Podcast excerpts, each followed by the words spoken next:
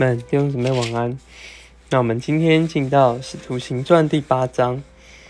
第八章有两个部分，开始讲到耶路撒冷教会遭到迫害，因为是提反被杀，遭到犹太议会的逼迫之后呢，很多的圣徒们就散到了犹太和撒玛利亚全地，他们就开始到各地来传扬福音。后面一段讲到腓利他这个受圣灵的感动。然后就开始往许多地方去，直到撒玛利亚去，一直在那里传福音。好，那我们在前面呢，看见这些分散的人。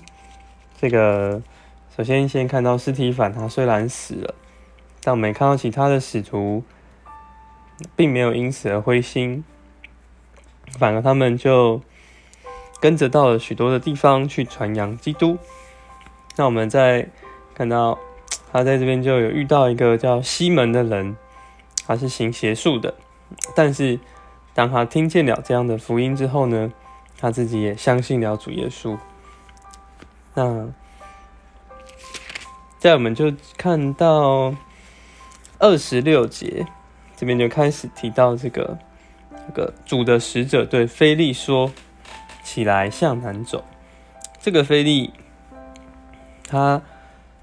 就跟着这个纳林，那在这里他在路上呢遇到一个太监，那太监他正在读这个申言者以赛亚的书，纳林就告诉菲利，你要上前去听他所说的。你看见菲利呢在这里就用圣经的话来向他传福音，所以他呃就指着这段指着耶稣是预言的话来跟他解释。你告诉我们，我们传福音其实不用太多我们自己的话，是可以用圣经的话就能够正直的向人传扬这个福音，人全心相信就可以这样的受尽。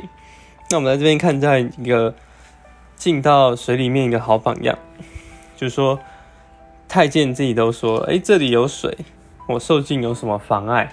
就比方说，菲利应该也在那之前跟太监提到了。关于有水就可以来受尽这个实行，所以菲利也对他说：“若是全心相信你，就可以这样的受尽。”这也是我们一个受尽的榜样，不需要特别局限在什么样的地方，都可以在水里来为人施尽。你们。